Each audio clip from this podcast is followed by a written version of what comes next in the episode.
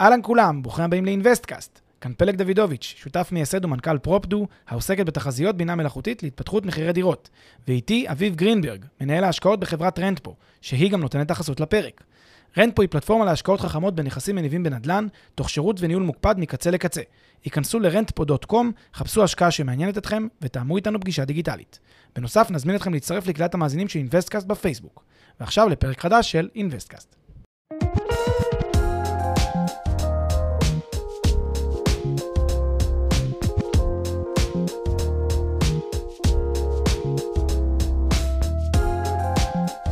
אהלן פלג, אהלן, אביב, אחרי החגים שמחים. אחרי חגים נפלאים, חזרה לשגרה. איזה Yes. דבר, איזה תקופה נהדרת עברנו, היה ואיזה כיף לחזור. כיף לחזור, כיף שליווינו אתכם, אני מקווה שנהניתם מהמדריך המקיף שעשינו להשקעות נדל"ן לגמרי. במהלך תקופת החגים, אז למעשה לא באמת נעלמנו, ואנחנו מקליטים פרק חדש. יפה. חוזרים לשגרה, חוזרים לפרקים אה, שהיו אה, גם על המדריך, מהמם.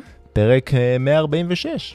וואו, יס. כשאתה אומר את זה נשמע אפילו יותר אה, משמעותי משרואים את הספרות האלה כתובות. זה המשמעות. 146 פרקים. 146 פרקים.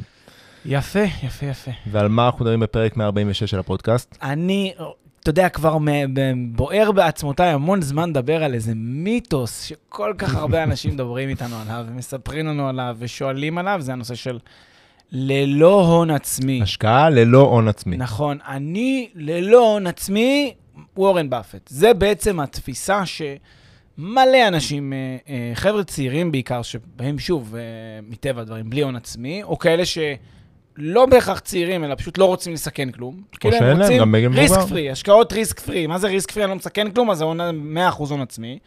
אה, 100% זה מימון, מינוף לחלוטין OPM. וזה מיתוס. זה מיתוס שהוא שגוי, זה מיתוס שהוא לא באמת בעל ערך במציאות, תכף נראה למה. למען האמת הוא אפשרי פיזית, אולי אפילו שנראה. מאוד אפשרי פיזית, כאילו זה לא קשה לעשות את זה.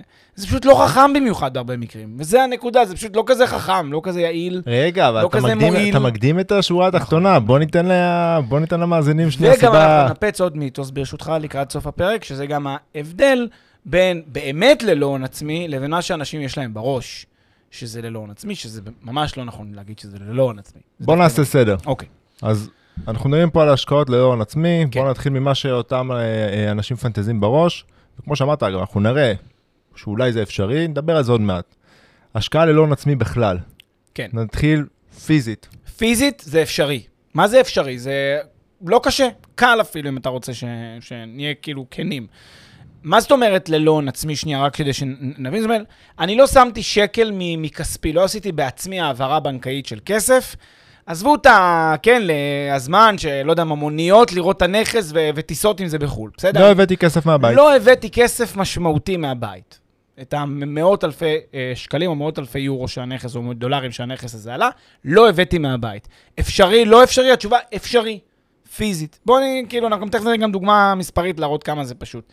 האמת, לא צריך להיות גם חכם גדול כדי להצליח לעשות את זה. כאילו, זה בסך הכל למצוא פתרונות טיפ-טיפה יצירתיים, בוא נגיד בין אפס ליצירתי, באמצע, בסדר? של היצירתיות, זה לא עכשיו אה, פה להיות גאון אה, פיננסי מהשורה הראשונה, זה כולה קצת אה, להוא לספר סיפור, לזה לספר, להביא את הכסף.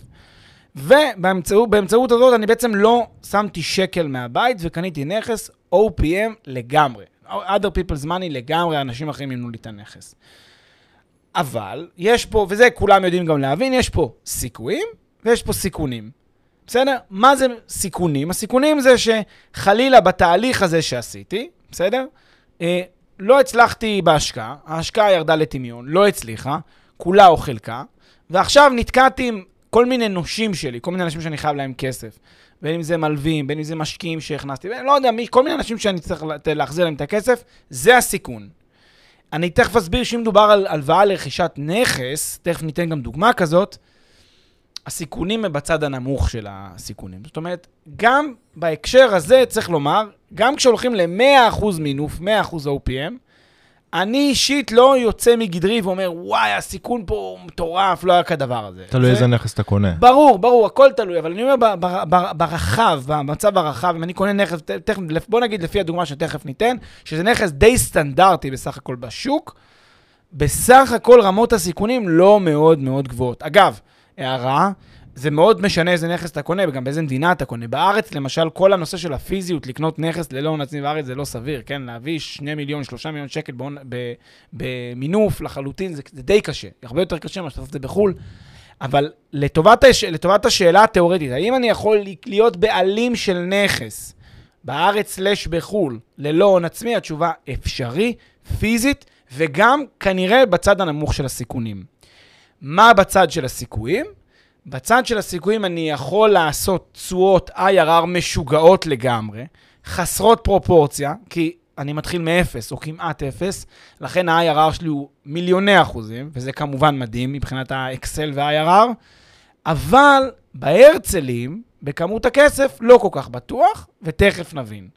בסדר? ותכף גם נראה מה עדיף פה, אם כדאי להסתכל פה IRR או כדאי להסתכל על ההרצלים, תכף גם על זה נדבר. על פניו, לפי מה שאמרת עכשיו, רמת סיכונים שהיא נמוכה, סיכויים שמתבטאים אש באחוז ה-IRR, נשמע לי אחלה. אה, אני, תיאורטית אני מסכים, בואו נראה איפה הדברים בכל זאת... אה, יאללה, אז בוא, בוא ניתן איזה דוגמה מה, מהמציאות. כן. שתראה לי איפה, מה הפגמים בהשלכה של התיאוריה על המציאות. אה, תראה, נגיד, אנחנו נדבר פה עכשיו, כדי, כדי לעשות את החיים שלנו יותר פשוטים, אני לא אלך פה לנכס בישראל, כי בין, בישראל זה טיפה יותר מורכב מבחינת המספרים ומאיפה אני מביא את כל הכסף, למרות שכל הדוגמה הזאת היא בשינויים המחויבים גם נכונה לישראל. בסדר? מאוד מאוד, שוב, לא מאוד קשה למצוא את הדרך, אפשר להגיע גם ל-100 אחוז אה, אל תשכח שבישראל, אם אין לך נכס, אתה, אתה יכול, יכול להתחיל עם אה, מינוף של 75% מהמשכנתה. נכון, אבל, אז- אבל בגלל ש... אבל השווי של הנכס הרבה יותר גבוה, כן, תלוי איפה. אתה רוכש. נכון. בוא נגיד שאני קונה בארצות הברית. בסדר? אני קונה סינגל פמילי, רנטל, שזה דיר, בית פרטי להשקעה בארצות הברית. בוא נניח שהבית הזה עולה 200 אלף דולר. יש אפשרות, בסדר, שאני אקבל, נניח ממוסד אשראי מקומי בארצות הברית, 50% מעלות הנכס הזה, כלומר 100 אלף דולר, ב-6% ריבית לשנה. כמובן, אתם יכולים לשחק עם המספרים איך שאתם רוצים. אגב, ככל שתגדילו את שיעור הריבית, הדוגמה שלי תהיה עוד יותר טובה. אגב, אני זה עשיתי 6% על הצד הנמוך, ויוכיח לכם תכף את הטענה שלי. בחתך גס, בחתך גס, משקיעים אה, זרים שלוקחים אה, משכנתה בארצות הברית, בגלל שזה non-conforming mortgage, אה, הריביות נעות בגס, כן, בין 6 ל-8 אחוז. יפה. זה ואני אומר לך ה- ששישה זה הצד הנמוך. הנמ- אפילו המ- המחמיא קצת. אבל בסדר, לא חשוב. אוקיי, אז קניתי את הבית ב-100 אלף דולר מטעם הבנק, אה, או גורם אה, בנקאי כלשהו, גורם אשראי כלשהו, שנתן לי 100 אלף דולר בתמורה ל-6% לשנה, ויש לי עוד 100 אלף דולר להביא. עכשיו, בואו נסכים בינינו, 100 אלף דולר אני יכול להביא ממקורות אה, כאילו חיצוניים. איך? נניח 50 אלף דולר אני ממנף איזשהו קרן השתלמות, ואז יש לי 150 אלף שקל, ואת ה-150 אלף שקל הנוספים אני מביא ממשפחה וחברים. בסדר? מביא מהדודה, מביא מה... מההורים, לא יודע, מצליח להביא עוד אה, 150 אלף אה, שקל, וסך הכל הצלחתי להעמיד כאן 200 אלף דולר ארצות הברית כדי לקנות את הדירה, את בית חלומותיי ביוסטון, טקסס. זה בעצם השלב הזה של... אה. עכשיו, עד כמה זה היה לי קשה? אני אומר לכם, לא מאוד קשה. לא מאוד קשה לקבל את המימון בארצות הברית, כי יש את האפשרויות. זה, שוב, זה לא טריוויאלי, אבל זה לא מאוד קשה. זה קצת, אה, טיפה יצירתיות, טיפה אה, התעקשות, תשיגו את המימון. כנ"ל בארץ, מימון קרן השתלמות ומימון זה, זה רק ללכת לבנק קצת לדבר. אפשר, מימון עם החברים אפשר, הכל אפשרי פה וגם לא כל כך, כזה, לא כל כך מורכב. הנה תראו איך הבאתם 200 אלף דולר לרכישת דירה בארצות הברית בלי הון עצמי. עכשיו נשאלת השאלה, מה עשיתם פה? כמה טוב זה היה לכם הדבר הזה, והאם זה היה שווה, והאם המיתוס הזה, בואו תקנה דירה בלי הון עצמי, באמת רגע, מצדיק את כל ההתעסקות. נתחיל שנייה מלדבר על הסיכונים, בסדר? כמו שעשינו מקודם, מה מה הסיכונים במקרה יש הזה? לי פה שלוש הלוואות, שלושה נושים. אחד מהם הוא במקרה מוסד אשראי, שיש גם בטח, בטח, בטח מקבל שיעבוד ראשון על הנכס הזה. ברור. לא שילמתי לו את הכסף חודש בחודשו לפי תנאי, תנאי לוח הסילוקין, כפות על הנכס. חרם על, הכסף, חרם על ההון, חרם על כל מה שהיה שם. לקחת נכס, זה הסיכון, שאני אאבד את הנכס. יפה. אה, כנ"ל בקרן השתלמות, זה צרה מסוג אחר, אפשר לקחת לי את הקרן השתלמות, או קרן פנסיה, whatever, מה שלא מינפתי.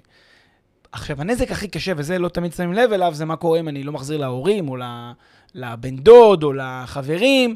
פה זה כבר מחריב קשר, כן? סיפור, דבר כזה יכול להחריב קשר, זה סיכון שאין לו אח ורע, ולדעתי זה סיכון מאוד מאוד גבוה, הרבה יותר לפעמים מה, מה, מהאובדן הזמני של, של יציבות כלכלית לכמה חודשים. יותר, יותר משמעותי בעיניי, כי זה יכול לנתק קשר לכל החיים. מעבר לזה, זה יכול להשפיע לי על הבית, על כספים, זאת אומרת, על...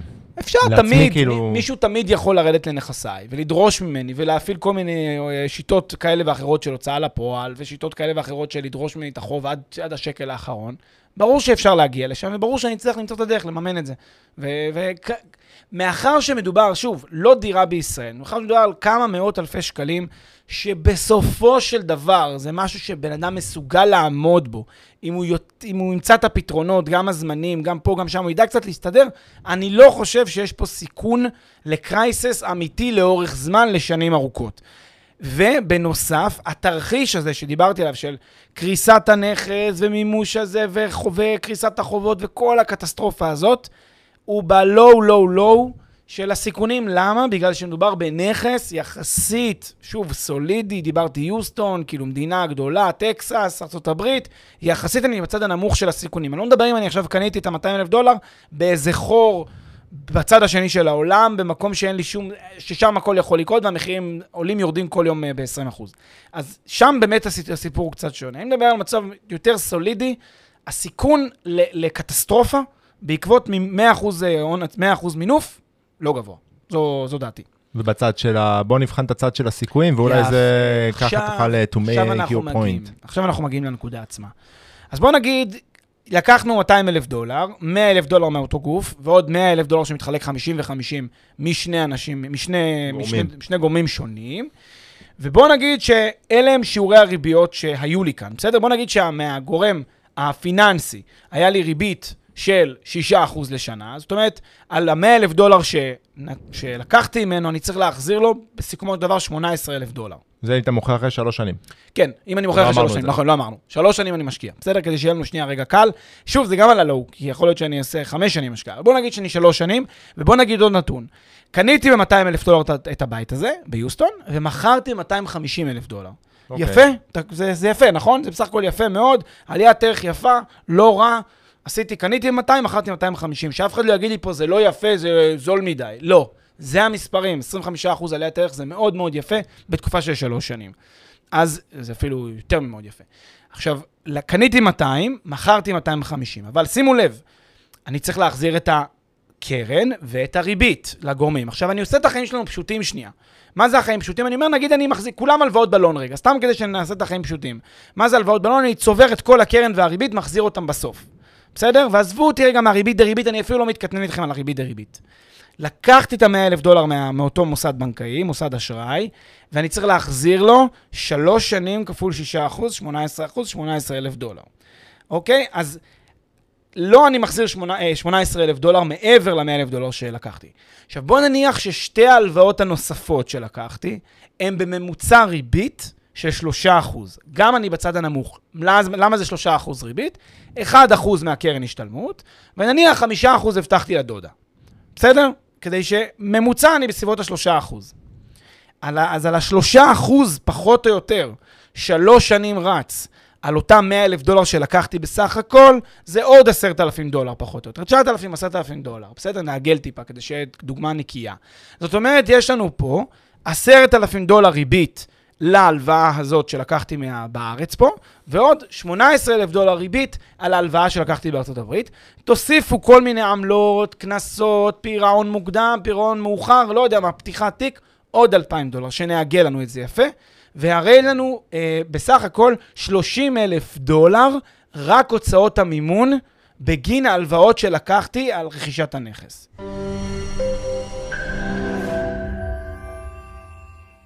הפרק בחסות מחירון פרופדו, מחירון הדירות של ישראל. מחירון הדירות המקיף והמתקדם בישראל, המאפשר לכם לגלות בלחיצת כפתור מהו המחיר של הנכס. והכל בחינם. חפשו בגוגל מחירון פרופדו או מחירון הדירות של ישראל.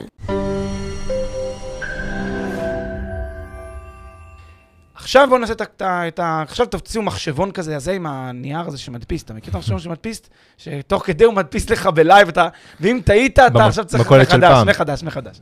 אז במכולת של פעם, בואו תרשמו, קניתם 200 אלף דולר, מכרתם 250 אלף דולר, מהירי המחשבון יפיקו הכנסה מהמכירה הזאת של 50 אלף דולר, בוא נגיד גם נטו ממיסים, שיהיה לנו חיים קלים, 50, שזה גם קצת מטורף הדוגמה הזאת, על, כאילו, אני מאוד מחמיא לכם, כי זה, יש לכם פה רן מטורף, שלוש שנים היסטריות ביוסטון, כן? קיבלתם 50 אלף דולר נטו אחרי מיסים, ועכשיו אתם צריכים להבחין את זה תוצאות המימון, נכון? מה עם הוצאות המימון שהרגע חישבנו? 30 אלף דולר. עכשיו שימו לב מה עשיתם פה. לקחתם 0 שקלים, שהיה לכם 0 דולר, לקחתם שלוש הלוואות שונות, סיכנתם את הקשרים, חברים, וואטאבר, עזבו, סיכנתם קצת, סיכנתם פה, סיכנתם שם, טיסות, התעסקות, שוכרים, בלאגנים, טלפונים, ההוא לא משלם, זאת לא משלמת. ניהלתם מצוין, 8 אחוז, 8.5 אחוז עליית ערך שנתית. ונטו אני מדבר. ועשיתם הכל פנטסטי, והכל עבד אש. ובסוף נשאר לכם 20 אלף דולר. לך תחלק עיתון, שלוש שנים, תקבל את ה-20 אלף דולר. אז כל הטרחה, עכשיו זה לא נכס זול כל כך, זה לא הנכסים שאנשים קונים לפעמים ב-40 אלף דולר, 50 אלף דולר נכס, בלי הון עצמי. זה נכס של 200 אלף דולר, זה נכס יחסית, כאילו, עוד שיש לו שווי. כל מה שעשיתם מהריצה המטורפת הזאת, שלוש שנים, זה 20 אלף דולר. עכשיו, אני לא מזלזל חלילה ב-20 אלף דולר, יצרתם אותם מאפס. שאפו. IRR בשמיים, האקסל חוגג שמפניות. מה זה מאפשר לכם ה-20 אלף דולר האלה? לא יודע. טיול לנכס, כאילו, מה זה מאפשר כבר? לא, אני צוחק כמובן, זה לא מאפשר לכם הרבה. ופה באמת, הלוגיקה של המודל הזה של ה-100% מינוף או 0% הון עצמי, קורס קצת, כי הוא פשוט לא מתיישב עם המציאות הכלכלית. כאילו בסוף, אוקיי, זה נחמד לחשוב שעשיתי את זה בלי הון עצמי, זה נחמד לה, להרגיש שעשיתי את זה בלי הון עצמי. בפועל, מה, מה יצא לי מזה חוץ מהסיפור הטוב לנכדים? כלום. 20 אלף דולר זה נחמד, זה יפה, זה לא, לא בשביל זה באתי. אני באתי בשביל להיות וורן באפט, ככה הבטחת לי בתחילת הפרק. עכשיו, ו- ואולי פה באמת אני אתן את הקונטרה שנייה, ברשותך.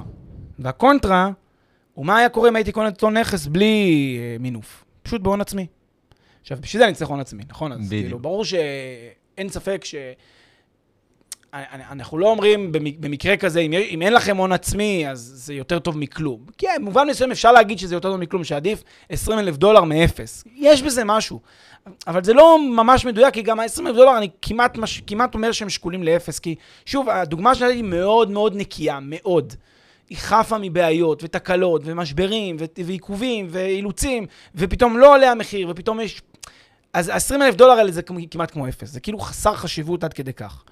אם הייתם קונים את אותו נכס הזה במלוא ההון העצמי, כלומר, בפי, לפי ה, אה, המחירים שלו הייתם משלמים 200 אלף דולר בקאש, לא הייתם חייבים לאף אחד כלום, לא הייתם צריכים, לא היה לכם הוצאות מימון, הייתם מוכרים אותו 250 אלף דולר, ונפגשים עם 50 אלף דולר, וזה כבר יותר גדול, זה כבר משמעותית יותר גדול. התשואת ה-IRR שלכם הייתה נמוכה יותר, מן הסתם, כי הייתם עכשיו על תשואה שהיא, הנכס שלכם מפיק 25% תשואה, וה-IRR הוא אה, בסביבות, לא יודע מה, יצא שם איזה 8-10 אחוז, משהו כזה, לשנה, אבל, אה, אבל ד, ד, במהות הכלכלית של הסיפור הזה, אה, או כמו, בכמות הכסף שהתעשרתם בה, התעשרתם במשמעותית יותר כסף. כלומר, יש לכם עכשיו הרבה יותר כסף, אתם הרבה יותר עשירים מאשר אתמול, בזכות העובדה שקניתם בהון בזכות העובדה שקניתם במלוא הון עצמי. ואז בעצם מצאתם פה איזושהי אה, אה, כלכלה לכל העסקה הזאת, כי אחרת פשוט, כאילו, what's the point? כאילו, אתה לא עובד בשביל סתם, בשביל להגיד עשיתי את זה בלי הון עצמי. אני, אני לא בטוח שזה כזה, זאת אומרת שצריך לראות את זה בצורה כזאת של שחור ולבן, זאת אומרת שזה כל כך שחור ולבן. אני אסביר לך איפה הקשיים שלי ו... ונראה איך אנחנו, זאת אומרת, נראה איך אנחנו מגלגלים את הדיון משם. בואו ניקח דוגמה, דיברנו באמת שה...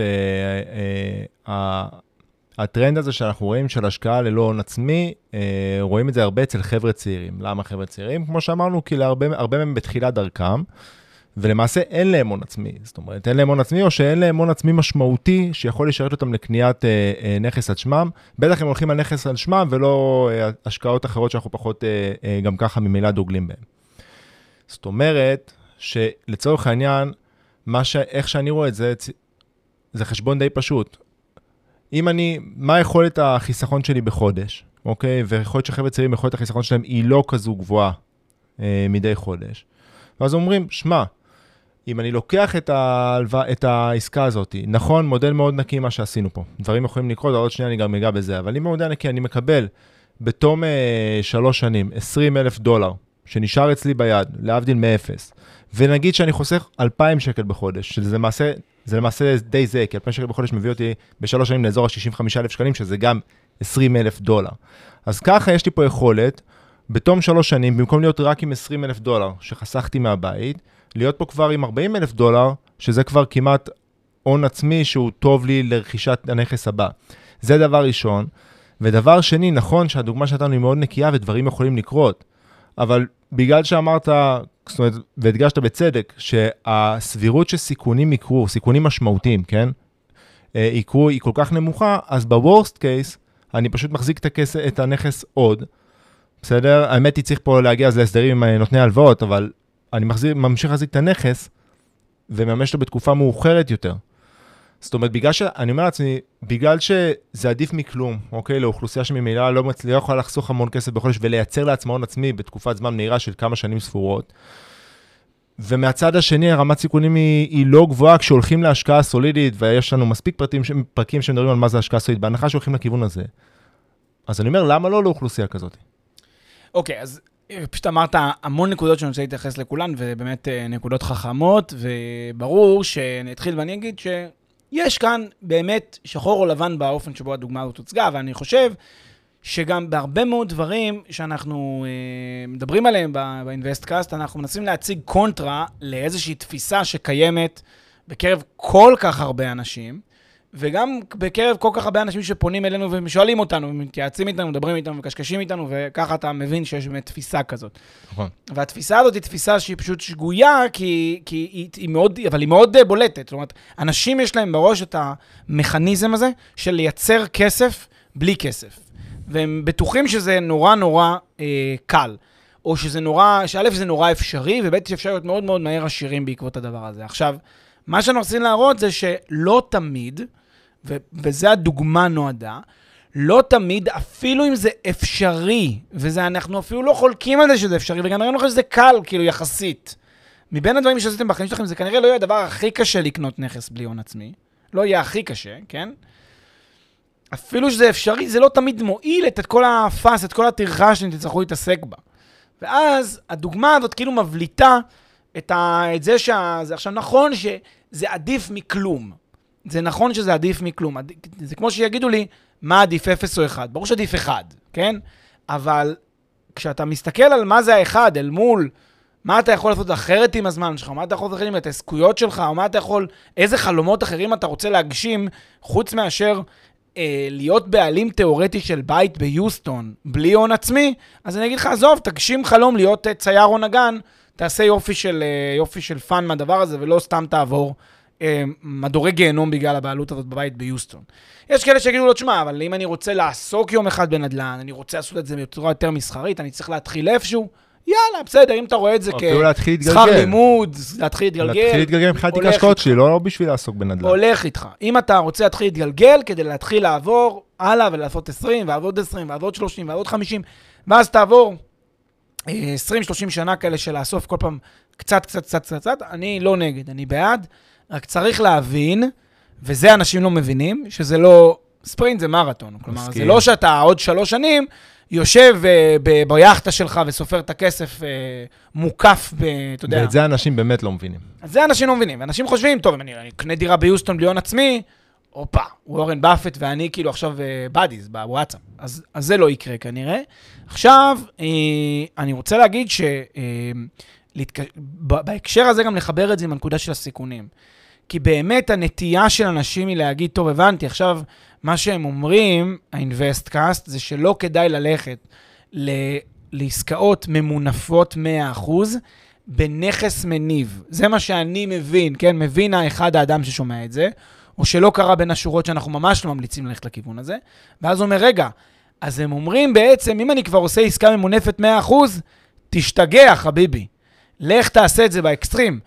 לכן, קח את כל המאה, את כל ה-200 אלף דולר האלה שקיבלת מגורם זה, ותשקיע אותם עכשיו במשהו מטורף. כדי שאני כן אקבל תוך שלוש שנים כדי שאני ה... אקבל לא 20 אלף דולר, אלא שני מיליון דולר, baby. כאילו, זה המטרה של, ה, של הפרק מבחינתו, והתשובה היא חד וחלק, absolutely not. כאילו, אנחנו ממש נוגעים בזה לא. עוד שנייה. אז עוד- ה- נוגעים בזה עוד שנייה, אבל יש לי ש- שאלה אחרת, כן, אה, שאלה נוספת. אני עדיין- עדיין במשקיע הפסיבי.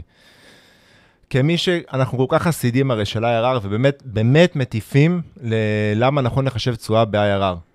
למה פה כשה-IRR משתגע לטובה מהאפשרות הראשונה, אנחנו אומרים ש... שעדיין זה לא, זה לא משחק תפקיד. במיוחד, אני רק אסביר את השאלה, במיוחד כשאנחנו אומרים הרי IRR חשוב לי, כי ל-IRR אני בוחן את כל, ה, את כל, את כל תיק ההשקעות שלי הרי. בסוף כל ערוץ השקעה, כדי, כדי, כדי להבין מה תמהיל התיק ההשקעות שלי, מה תמהיל התשואה, סליחה, של תיק ההשקעות שלי, אז, אז למה כאן, למה כאן אתה אומר שלמרות שה-IRR משתגע לטובה, זה לא נכון. כי זה בטל בשישים, אה, במובן של ה- אה, היקף ה- היקף ההשקעה פה. ה-IRR, אתה תקבל פה IRR של בזיליון אחוזים. נכון, כי למה? שמתי כי אתה אפס. שמת שקל וקיבלת 20 אלף דולר, אוקיי?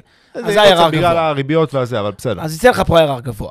בסדר? ואם שמת אפס שקל, ממש אפס, כאילו אפילו מישהו, אם אין לך את הטיסות, או את הנסיעות במונית, אז אתה, בכלל יש לך פה IRR שהוא אינסוף, כן? אז מן הסתם ה-IRR פה הוא לא יעבוד טוב. מה גם שאת ה-IRR אנחנו עושים כשאנחנו רוצים לבדוק תיק בשלמותו. אז מה אנחנו עושים? אנחנו לוקחים כל שורה בתיק, את כמות ההון שאני משקיע בה, ורוצה לבחון אותה בהשוואה, תיק כזה, תיק אחר, להחליף שורות בתיק. פה אני מדבר איתך על שורה שאין בה הון, לא שמתי שקל. כאילו, לא לקחתי, זה אין לי, זה לא אלטרנטיבי לכלום, כי לא לקחתי כסף שהוצאתי אותו מהכיס, והשקעתי אותו במשהו. אם אתה רוצה לעשות את הבחינה על ה-IRR הכולל של התיק, שים את האפס, תכפול אותו ב-IRR של מיליון, תקבל כאילו אפס, תקבל 20 אלף דולר, כאילו, זה חסר חשיבות היום, בשלב שאתה נמצא בו היום. אחרי שיהיה לך את ה-20 אלף דולר האלה, להשקעה הבאה. אז להשקעה הבאה אתה יכול להגיד, כן. טוב, כדאי או לא כדאי ל-20 אלף דולר האלה לעשות IRR גבוה, ואז אותך את הקלקולציה הזאת. ואז לא בטוח שאתה תגיע למסקנה שכדאי. יכול להיות שכדאי לך לא, לס- לא לסכן אותם באופן הזה. אבל אני שם שנייה רגע בצד את הח- את החישוב הזה. אתה גם, לא, אתה גם לא בודק איתו, למעשה, אתה גם לא באמת בודק איתו את, את כדאיות ההשקעה הזאת הספציפית. עזוב אותך שנייה את ההלוואות שאתה לוקח, אלא אתה לא יכול לבדוק, לבדוק את כדאיות ההשקעה של הנכס הזה, בגלל שאתה בא עם אפס. נכון, לא שמת הון. אתה באמת, כמו שאתה אומר. אתה לא יכול לבדוק את אתה האלטרנטיבות. לא בודק אלטרנטיבה, מה אתה משווה? אתה אפס לא להשקיע, או אפס כאילו זה... אין פה אלטרנטיבה. אגב, גם ברור מתמטית שעדיף להשקיע מאשר לא להשקיע אפס. כי אם אתה משקיע אפס, יש לך סיכוי להצליח. אם אתה לא משקיע אפס, יש לך בוודאות סיכוי לא להצליח. כן. אבל אז, אם יש לך רק סיכוי חיובי להצליח, אני לא מדבר על שאתה, המתמטיקה לא, לא יודעת שיש לך גם מינוסים כמו החבר הזה לא מדבר איתי בגלל שלא החזקתי לו כסף. היא לא יודעת את זה, היא אומרת, אתה התחלת מאפס, מה זה חשוב אם תישאר עם אפס. לא משנה. אבל הנקודה הזאת היא נקודה זה, אני כן רוצה, אבל לפני שניגע על, אה, על השאלה אם זה פסיבי או אקטיבי, אני כן רוצה להגיד שאנשים עשויים לחשוב שהדרך להתגבר על ה-20 אלף דולר, זה הכל שדיברנו עליו, זה באמצעות זה שאני אעשה עסקה יותר מסוכנת בצד של הזה. אני יכול ללכת לדודה שלי ולבן דוד שלי היקר ולהגיד להם, אנשים יקרים וטובים, אני רוצה 200 אלף דולר או 100 אלף דולר מכם, כי אני, מכם, כי אני רוצה להשקיע עכשיו בפרויקט multi family באילינוי. אני, זה חלום חיי, להיות בעלים משותף 2.4% ב multi family הזה בניו יורק, לשים 100% וגם הראו לי במודל 24 אחוזי תשואה, ואני בטוח, אני מאמין בהם, כי הם היו איתי בכיתה. אז אני סומך עליהם. עכשיו, אם תעשו את זה, והעסקה הזאת והסבירות שהיא תצליח היא לא גבוהה, כן? כי אנחנו כבר דיברנו על זה המון, במקרה כזה, יש הרבה יותר סיכוי שה-100 אלף דולר הלוואה שקיבלתם ירדו לטמיון. ואז תהיו חייבים למישהו 100 אלף דולר, ואז זה לא נעים. זה ירדו מסוכן. לטמיון, כי זה, ירדו לטמיון, כי בניגוד לעסקה הקודמת שאמרנו שיש נכס שה, שהלווים ייפרעו ממנו, המלווים, סליחה, ייפרעו ממנו, כאן זה עסקה שהיא יזמית, יכול להיות שבכלל בסופו של דבר לא יהיה נכס. זאת אומרת, אה, הסיכויים שזה לא יצא לפועל הם יותר מאוד גבוהים, אבל עדיין יש הלוואה שצריך להיפרע ממנה ואין לה בטוחות, ואתם תסחבו אותה למשך הרבה מאוד זמן. במקום לצאת עם אה, יותר מ-20 אלף דולר, אתם תצאו עם חוב של יותר מ-150 אלף דולר. נכון. ולכן, המשמעות היא כזאת. אם אתם באפיק הסולידי, ואתם הולכים על עסקה סולידית, ואתם רוצים לעשות 100% מינוף או PM, לא בטוח שהטרחה כזאת שווה את זה, לא בטוח שתקבלו בסוף בהרצלים מספיק כסף שיצדיק את כל ההמולה וההתעסקות והבלגן שהיה כרוך בלהביא את זה. אם אתם לא עושים עסקה סולידית, אז זה לא בשבילכם לעשות כזה דבר ב-100% בהון עצמי, כי זה מסוכן וחבל על החברות עם אה, דוד הרצל ודודה נחמה. למה? כאילו פשוט למה אה, לשרוף את הגשר הזה? למה? אה, כאילו שבסבירות מאוד גבוהה לא תצליחו להחזיר את הכסף לאנשים האלה שהם יקרים לכם וכולי וכולי. אה, ובזאת אנחנו אה, אה, סיימנו את הנקודה הזאת של לעשות 100% הון הצ... אה, מינוף על השקעה פסיבית. הערת צד. הערת, זה לא, אני לא יודע אם זה הערת צד, אבל זה הערה שזה לא דיון שנפתח פה עכשיו, אני רק אגיד שיש דרכים אחרות אה, להיכנס ל, אה, לסוג של השקעה בלי הון עצמי בכלל, ולעשות אה, לעשות איזשהו רווח שהוא משתלם, כי זה בתקופת זמן יותר קצרה, גם אם זה 20, אותם 20 אלף דולר, אבל בתקופת זמן של חודשים. אבל, א', זה לא פסיבי, חד משמעית. יותר מזה, ו- ואני לא חושב שזה כרוך בהרבה סיכונים. זאת אומרת, יש, יש כל מיני דרכים, whole uh, saling לצורך העניין זה דוגמה אחת. העניין הוא שזה כרוך בהתמקצעות ובעבודה. זאת אומרת, צריך לעבוד בזה. זה תהיה העבודה שלכם, ה daily job שלכם. בדיוק. עכשיו, אם, אם אתם הולכים לכיוון הזה, משהו אחר שצריך לבחון בצורה אחרת לגמרי. אבל דווקא לא אגב בכלל, זה דווקא מאוד קשור למה שאנחנו הולכים לדבר עכשיו. יס, yes, כי מה שאנחנו הולכים לדבר עכשיו על זה שזה בעצם לא השקעה פסיבית. בדיוק. מה שאנשים לא מבינים, וזה המיתוס השני של הפרק, זה שאפשר לעשות 100% OPM באמצעות אה, משהו שהוא כאילו לא הבאתי כסף מהבית, אבל אני עדיין זה שעושה את כל הדבר הזה. אני עדיין זה שמנהל את זה, אני עדיין זה שיוזם את זה, אני עדיין זה שזה עובד בזה, עדיין זה שזה מסור לזה. אני הכל, אבל לא הכסף שלי. רבותיי וגבירותיי היקרים, זה לגמרי הכסף שלכם, זה הכי הכסף שלכם, הזמן זה שלכם. הכסף שלכם מהבית לגמרי. זה הזמן שלכם. הנה, קחו תרגיל מחשבתי. במקום שתעבדו בלנהל את הבית הזה, עכשיו שאתם רוצים לשפץ, או לבנות, או לקנות, או וואטאבר, ותגידו OPM, OPM, ותספרו לכולם, קניתי בית בדטרויט, ואני רק עושה שמונה נסיעות לארצות הברית, תסדר שם את הכל, ואני נותן את הכל, ואני לא שם שקל, אבל אני מעצב, עושה את הכל. בזמן הזה לכו תעבדו באיזה חברה, תקבלו משכורת, ולא תעבדו בניהול הבית, אבל תשקיעו, כאילו, אתם מבינים שכשאתם עושים את הטיסות, ואת הזמן, ואת ההתעסקות, אתם בהחלט משקיעים הון, רק שזה נקרא חלף הון עצמי. זה לא באמת 100% OPM, זה לחלוטין כסף שלכם, רק שהכסף הזה בא באמצעות זה שאתם מוותרים על שכר שהייתם מקבלים ממעביד, מחברה שאתם עובדים בה. ואם אני אדייק את מה שאנחנו אומרים, זה לא שאנחנו אומרים, אל תעשו את זה, זה לא שווה את זה, אלא המיתוס שאנחנו רוצים לשבור כאן, זה שאנשים מתייחסים לזה כהשקעה פסיבית. יפה. עכשיו, יכול להיות שתבחנו תבחנו את, ה, את, ה, את הפוטנציאל של זה, ותבינו שזה יכול לייצר לכם הכנסה שהיא יותר טובה מהדיילי ג'וב הנוכחית שלכם, או מהעסק שאתם מריצים עכשיו, ואז לכו על זה. אבל אל תספרו לנו שזה השקעה פסיבית. זה העבודה שלכם. אל תספרו, לנו אתם יכולים לספר שזו השקעה פסיבית, אנחנו נהנהן בראש ונהיה נחמדים ונגיד לכם, וואי, איזה יופי של השקעה לנו זה פסיבית לקהילת investors. ב-open- ב-OPM, אבל לכם אל תשקרו. זאת אומרת, לכם תגידו את האמת, וואלה, אתה ממש לא בהשקעה פסיבית, אתה גם ממש לא ב-OPM, אתה ממש לא בלי הון עצמי. אתה עם המון הון עצמי, אתה מושקע בזה מעל הראש, אתה משקיע זמן בזה, אתה... עכשיו, מי שלא מאמין לי שמשקיעים בזה זמן ואנרגיה ומשאבים, וחושב שזמן לא שווה כסף, כי עוד פעם, קשה, קשה ל, ל, ל, ל, ל, ל, להיכנס לראש של אנשים שחושבים שזה שהם ישקיעו זמן, זה בלי הון עצמי. זה קשה, לה, קשה להיכנס לראש הזה, כי, כי אתה אומר לעצמך, רגע, האם את הזמן הזה, האם אתה יכול למכור את הידע שלך, למכור את הזמן לעשות משהו, לחלק עיתונים, להיות uh, קופאי בסופר, ל- ל- להיות מלצר, להיות, לא יודע מה, לעשות משהו עם הזמן הזה, שהוא לא לשבת ולחפש נכס להולסלינג, או, או לחפש עכשיו אה, את, את, ה- את הנרלט הכי טוב כדי לצבוע את הדירה.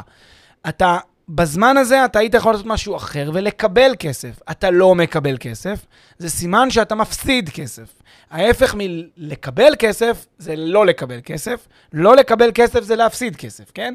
אז אתה מפסיד כסף, ולכן אתה משקיע את הכסף שלא קיבלת.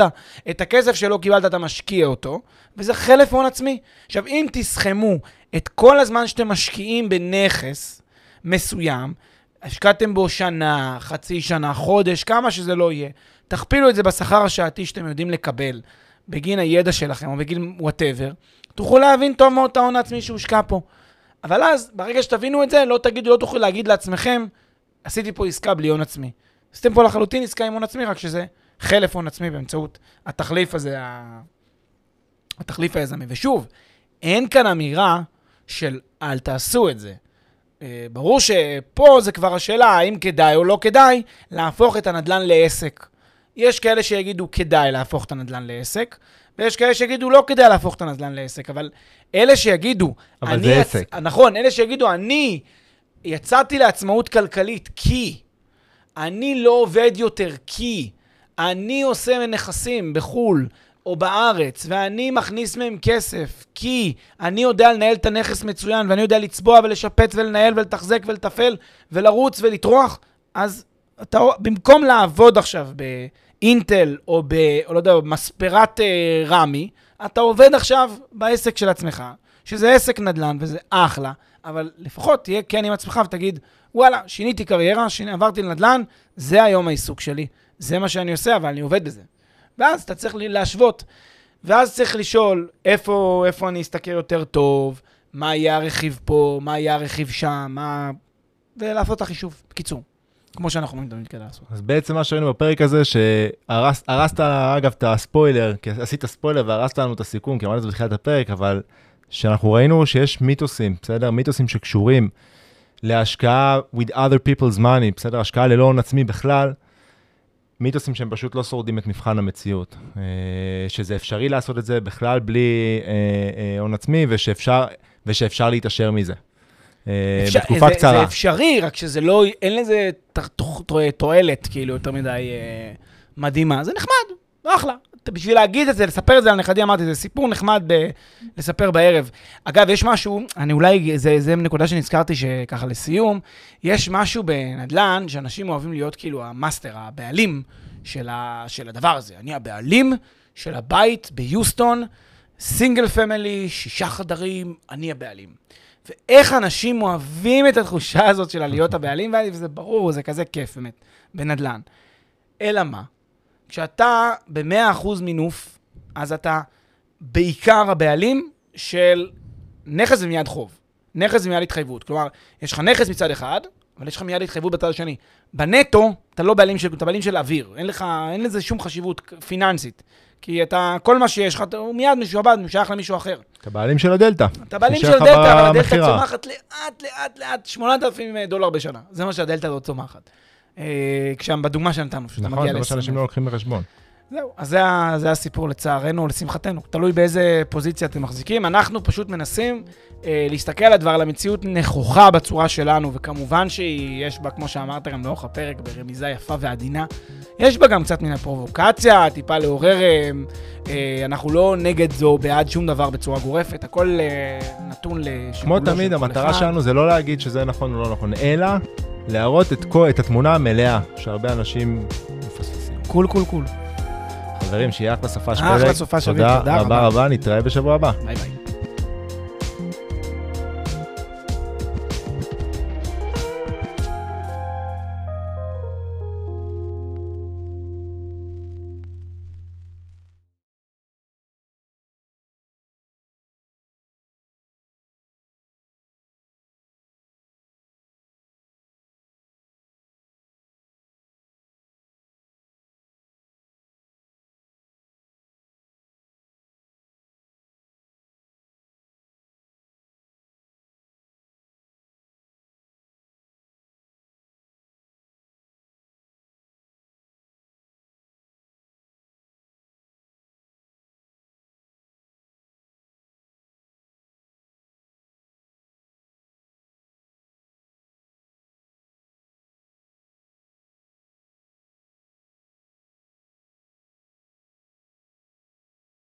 כפתור מהו המחיר של הנכס, והכל בחינם.